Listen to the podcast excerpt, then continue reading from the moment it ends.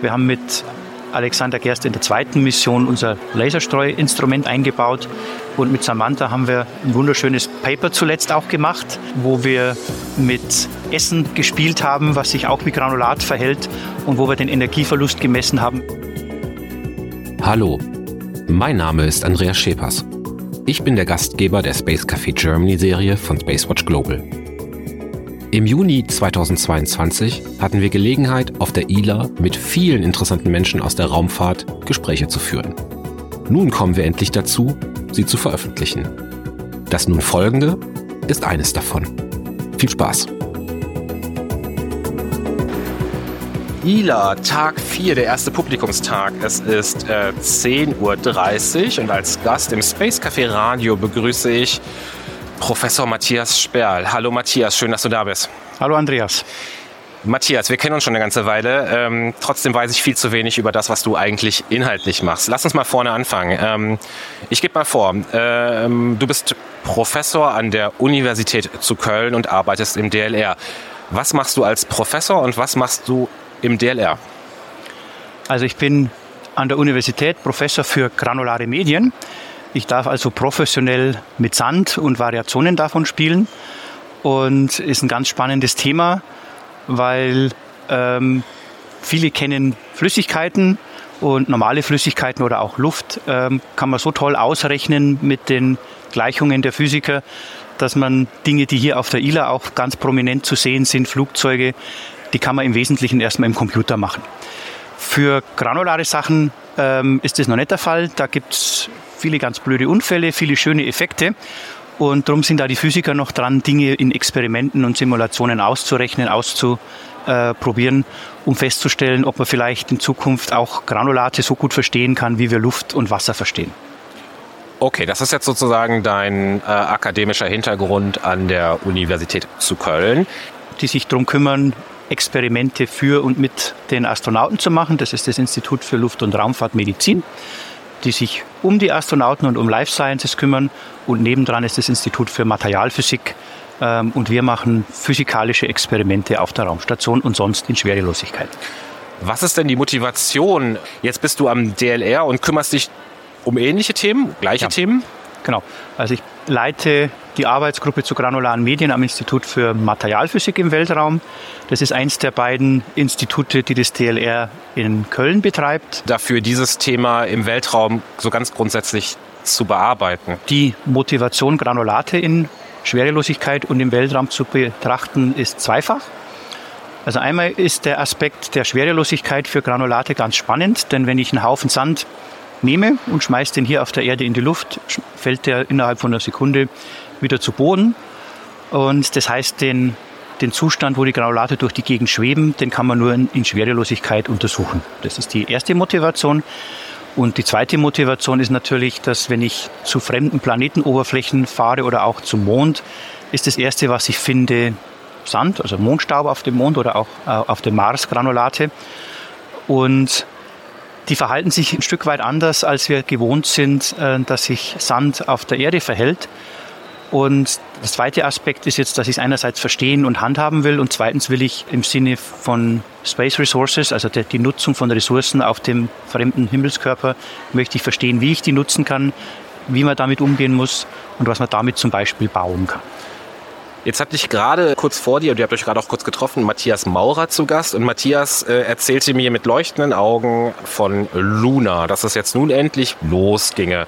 Und Luna ist eine, wenn ich das richtig verstehe, eine äh, Mondsimulationsanlage und dort soll eben zukünftige bemannte astronautische Missionen zum Mond trainiert werden. Und da geht es natürlich auch ganz viel um den Umgang mit Gesteinen, das Thema äh, Ressourcen auf dem Mond. Bist du da, bist du da eingebunden fachlich in, in diese, in diese Luna-Geschichte? Luna ist ein neues Projekt, das zwischen ESA, dem Europäischen Astronautenzentrum in Köln, und dem Deutschen Zentrum für Luft- und Raumfahrt in Köln gemeinsam gebaut wird. Und wir sind alle schon ganz gespannt, dass es endlich losgeht. Das hat, hat eine Weile wieder, gedauert. Hat auch mal wieder länger gedauert, als man sich das ähm, erhofft hätte. Ähm, ja, es gibt also eine ganze Reihe an Beteiligten, es ist eine Mondsimulations- und auch Trainingsanlage, um also quasi die, die Arbeit des Europäischen Astronautenzentrums da fortzuführen. Ist neben dem Trainingsaspekt auch ganz ähm, eindeutig eine Anlage, um Wissenschaft zu machen und bindet so auf dem Kölner Campus des DLR und der ESA auch viele Institute mit ein, die da Wissenschaft machen, die da Wissenschaft mit anbieten für Dritte, die in dem Luna-Habitat Experimente machen wollen. Und natürlich bin ich mit meinem Hintergrund für Granulate allgemein ähm, damit dabei, aber auch ganz im Besonderen, wir haben schon seit Jahren immer wieder Experimente gemacht und aus Mondstaub praktische Dinge gemacht, wie Ziegel oder Strahlenschutz oder Landeplattformen.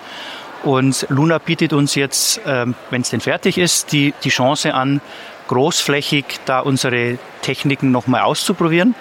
Weil vieles ist, wenn man es in der Größe, die notwendig ist, ausprobiert, nochmal ganz anders, als wenn ich im Labormaßstab so was Zentimeter Großes mache. Und darum sind wir da alle gespannt, dass wir einen Schritt nochmal vorankommen von den Laboruntersuchungen zu den Dingen, die später in Richtung einer Mission relevant werden. Aber jetzt mal laienhaft gefragt, um da Dinge ausprobieren zu können, Verfahren, Methoden, bräuchte man ja eigentlich Mondgestein. Und so viel Mondgestein oder Mondstaub, Mondsand haben die Apollo-Astronauten vor 50 Jahren äh, jetzt auch nicht auf die Erde zurückgebracht. Womit behelft ihr euch denn da? Ja, ist richtig. Der Mondstaub ist tatsächlich ein sehr kostbares Gut. Und der große Nachteil, wenn man denn mal was in der Hand hat, man darf damit eigentlich nur zerstörungsfreie Untersuchungen machen. Und wenn ich damit jetzt einen Mondziegel mache oder feststellen will, wie der im Strahlenschutz sich verhält, ähm, das darf man alles nicht. Ja, logisch, man will die konservieren und auch in, in zehn Jahren äh, nochmal zurückgehen können und sagen, was haben wir denn da vor 50 Jahren eingesammelt. Wir behelfen uns mit sogenannten Simulaten. Ja, also das echte Mondgestein ist der Regolith. Und es gibt eine ganze Industrie und die Wissenschaftler kloppen sich, wer das beste Simulat hat, mit welchen Eigenschaften. Ähm, und die kann man dann in größerem Maßstab herstellen. Und wir haben da am EAC, also für uns in Köln, auch ein eigenes in den letzten Jahren zusammengestellt, charakterisiert und ähm, haben da immer wieder ja, beinahe lastwagenweise Dinge, die wir da äh, angeliefert bekommen. Und mit diesen Simulat, diesen Simulationsmaterialien kann man dann in größerem Maßstab auch arbeiten. Man muss immer Acht geben, dass man eine gewisse Breite auch beachtet und nicht nur genau auf das Material, das man vor sich hat, äh, optimiert. Denn es ist auch nicht gesagt, ähm, wenn ich da am Mond jetzt eine Mission plane, dass ich exakt da lande, wo der Boden so ist, wie ich das vorher geplant habe. Das ist immer eine, eine große Unsicherheit, die noch verbleibt. Ähm, also entweder messe ich das dann genau, also wenn ich diese Explorationsmissionen mit Artemis und Clips, äh, die jetzt kommen, sehr genau weiß, ist eine Option, um da das Risiko zu minimieren. Ich kann aber auch in den Prozessen, die wir auf der Erde optimieren, und das ist so ein bisschen unser Ansatz, äh, gucken, dass ich eine sehr breite Materialklasse abdecke, um dann zu wissen, wo immer ich auch lande, ich werde im Wesentlichen so ein Verfahren, um Mondziegel zu backen oder so eine Landeplattform hinzubekommen. Das kann ich dann recht sicher machen, wenn ich das mal in der Breite auch auf dem Boden ausprobiert habe. Das hört sich spannend an. Ähm, der, der Grund, die Grundsteinlegung soll erfolgen. Matthias hat erwähnt, also Matthias Maurer hat erwähnt, ähm, dass ihr dann um 2024 dann sozusagen dann auch mit Luna dann hoffentlich dann mal in den Betrieb geht. Da hoffen wir, dass, dass das Datum ähm, so gehalten werden kann. Und wir sind auch jetzt im Vorfeld schon dabei, wissenschaftlich Experimente anzubieten, vorzubereiten und auch die Ausstattung so optimal zu machen, dass da ein weltweit führendes Zentrum in Köln entstehen kann. Jetzt haben wir ganz viel über die Simulation des Mondes auf der Erde, auf dem Campus von ESA und DLR in Köln gesprochen. Aber ähm, eigentlich wollten wir uns ja noch über ein anderes Thema unterhalten, denn ähm, du hast Experimente auf der ISS und jetzt nicht nur in der jüngst äh, zu Ende gegangenen Mission von Matthias Maurer, sondern schon äh, seit 2014, würde ich sagen, Blue Dot, die erste Mission von Alexander Gerst, zweite Mission von Alexander Gerst. Dann hast du, glaube ich, auch noch ein Experiment gehabt mit Samantha Cristoforetti und jetzt mit Matthias Maurer. Ähm, was haben die Astronauten in deinem Auftrag auf der ISS getan? Ja, wollte ich gerade sagen. Also ich habe keine Experimente auf der Raumstation gemacht, nur unmittelbar über die Astronauten, die du gerade genannt hast. Also wir haben einerseits unsere Profi-Experimente, wo wir zum Beispiel mit, mit Laser oder Schall messen, wie sich ein Granulat verhält. Mhm. Ja. Wir haben da oben den ganz tollen Zustand, dass die Gravitation ausgeschaltet ist durch die schnelle Bahn der Raumstation um die Erde und können also was viele Leute nicht wissen, wir machen eigentlich einfache Experimente. Wir machen Experimente, wo eine Kraft fehlt. Ja? Und die Abwesenheit dieser Kraft erlaubt uns andere Mechanismen, die sonst nicht dominieren, zu untersuchen. Du hast es erwähnt, mit dem Alexander Gerst haben wir damals eine Seifenblase untersucht. Wenn also nicht die Gravitation dafür sorgt, dass die Seifenblase Wasser verliert und dann ganz dünne Haut hat. Das war dann ganz faszinierend, sieht dann aus wie eine Christbaumkugel. Wir haben mit Alexander Gerst in der zweiten Mission unser Laserstreuinstrument eingebaut und mit Samantha haben wir ein wunderschönes Paper zuletzt auch gemacht, wo wir mit Essen gespielt haben, was sich auch wie Granulat verhält und wo wir den Energieverlust gemessen haben, wenn sich zwei so Schokolinsen treffen. Mit Matthias Maurer hatten wir jetzt ein Experiment, das auch anknüpft an das, was wir gerade gesagt haben, zum Mond, wo wir auch mit Mondstaub mal ein Baumaterial ausprobiert haben. Wir haben also versucht, mit Mondstaub einen Beton herzustellen. Das hat auch ganz gut geklappt. Und das ist das Experiment Mason, das wir zu Ehren von Matthias Maurer auch Mason. Englisch Mason Maurer genannt haben. Ist aber natürlich eine Abkürzung für die Materialwissenschaft an Beton, die wir da gemacht haben. Und bei dem Experiment Mason haben wir ja, so einen kleinen Zylinder, mit dem wir so grob 30 Gramm Sand und Zement mischen mit Wasser, das wir ebenfalls mit hochbringen und haben da so einen vergleichsweise komplizierten Mechanismus, damit wir am Anfang verhindern, dass das Wasser schon in den Zement eindringt und damit wir auf jeden Fall sicherstellen, dass der Zement mit dem Wasser erst auf der Raumstation in Kontakt kommt, haben wir das also getrennt und die erste Aufgabe des Astronauten war dann, da quasi eine Verbindung herzustellen und mit einer Spritze das Wasser zum Sand und zum Zement zu geben. Und diese Masse rührt der Astronaut dann an. Und wenn genug gerührt ist, und das macht auch so ein bisschen Muskelkater, wenn man da 60 Mal unterwegs ist in zwei Tagen. Wenn es also alles angerührt ist, wird der Mischer rausgenommen, es wird nochmal komprimiert und dann kommt das Ganze ins Lager. Und es gibt eine Norm oder ein Standard, wie man Zement und Beton anmischt. Da muss man typischerweise 28 Tage warten. Und dafür ist die Raumstation dann ideal. Ja, also Crewzeit, die Zeit des Astronauten ist, ist ja immer sehr teuer und macht er im 10-Minuten-Takt und hat man jetzt genügend Zeit. Dann will man auch keine Zeit verschwenden oder hat man zu wenig Zeit, dann wird man nicht fertig oder der Astronaut hat Stress. Das ist alles eine, eine ganz diffizile Optimierung. Aber wenn das dann fertig gemischt ist, kommt es in die, in die Tüte und härtet dann vor sich hin. Und man kann natürlich auch länger als 28 Tage aushärten. Wir sind auch jetzt schon jenseits der Norm. Der Matthias Maurer hat das am 1. 2. Februar gemacht im Rahmen seiner KISS-Mission. Und die, die Proben sind noch oben. Und natürlich hätten wir die jetzt gerne so bald wie möglich wieder. Aber auch noch weitere Aushärtung von ein paar Wochen schadet nicht. Und wir freuen uns, wenn dann die Samantha als Nachfolgerin von Matthias die Proben in die SpaceX 25 Kapsel reinstecken wird und dann kommen die im Rahmen, so zeitlichen Rahmen von, von August, September zu uns.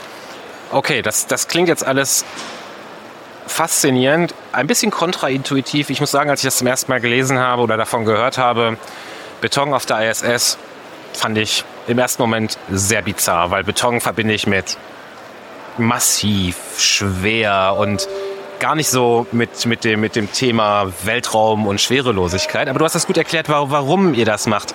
Jetzt ähm, aber nochmal noch mal einen Schritt zurück in die Details.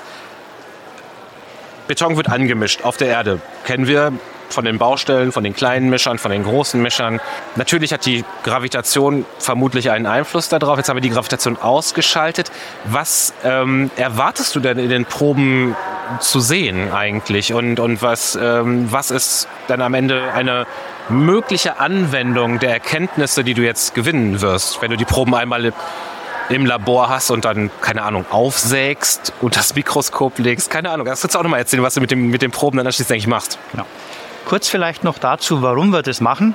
Wir wollen natürlich erstmal verstehen, wie die Mechanismen im Beton funktionieren, damit aus so einem flüssigen Zement, Leim, fester Beton entsteht. Und die Relevanz ist halt deswegen, weil wir verstehen wollen, wie auf Basis der Mechanismen von dem Beton und Zement man vielleicht durch das bessere Verständnis dann auch Zement und CO2 einsparen kann. Der Effekt der Gravitation auf die Erhärtung von Beton kann man vielleicht am besten einschätzen, wenn man mal über ein Betonfundament auch gelaufen ist. Da sieht man oben so, so Luftblasen, so, so Löch, Löch, mhm. Löchlein. Und schon daran merkt man, dass die Gravitation einen Einfluss hat, weil die Löcher oder die Blasen steigen auf der Erde nach oben. Mhm. Das tun sie in Schwerelosigkeit nicht. Die bleiben also drin im, im Experiment. Und das ist tatsächlich das Erste, was man sieht, wenn man unsere Proben aufsägt. Die Verteilung der Blasen ist eine ganz andere. Uns interessieren jetzt aber nicht nur die Blasen, sondern sind zwar das sichtbarste und größte Feature, das wir da haben.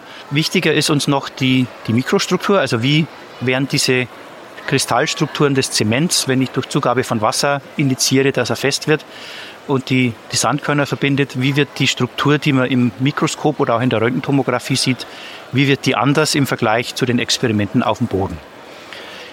Die Anwendung, die wir uns vorstellen, ist, dass wir erstmal die Mechanismen so weit klären, dass man sie vergleichen kann mit Leuten, die versuchen, das Problem betont zu simulieren im Computer.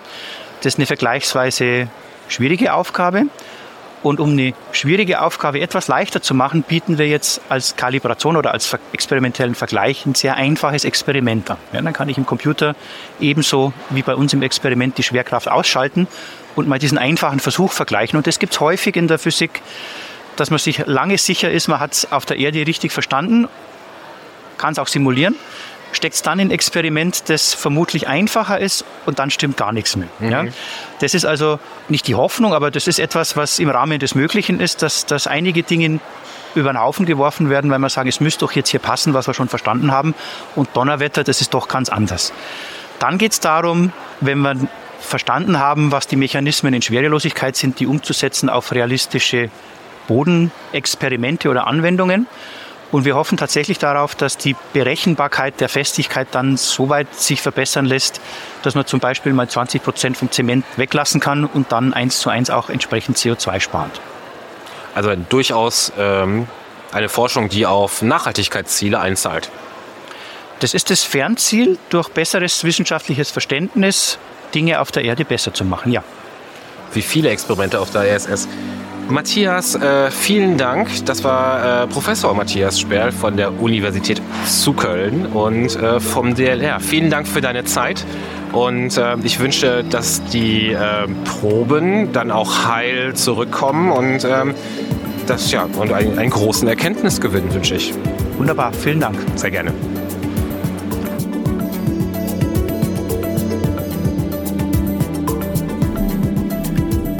Wenn euch dieser Podcast gefallen hat, schaut auch auf Spacewatch Global vorbei. Dort findet ihr aktuelle Raumfahrtnachrichten und Podcasts, wie zum Beispiel die Space Café Radios und den wirklich großartigen Space Café Podcast von Markus Mooslechner. Spacewatch Global findet ihr online unter spacewatch.global.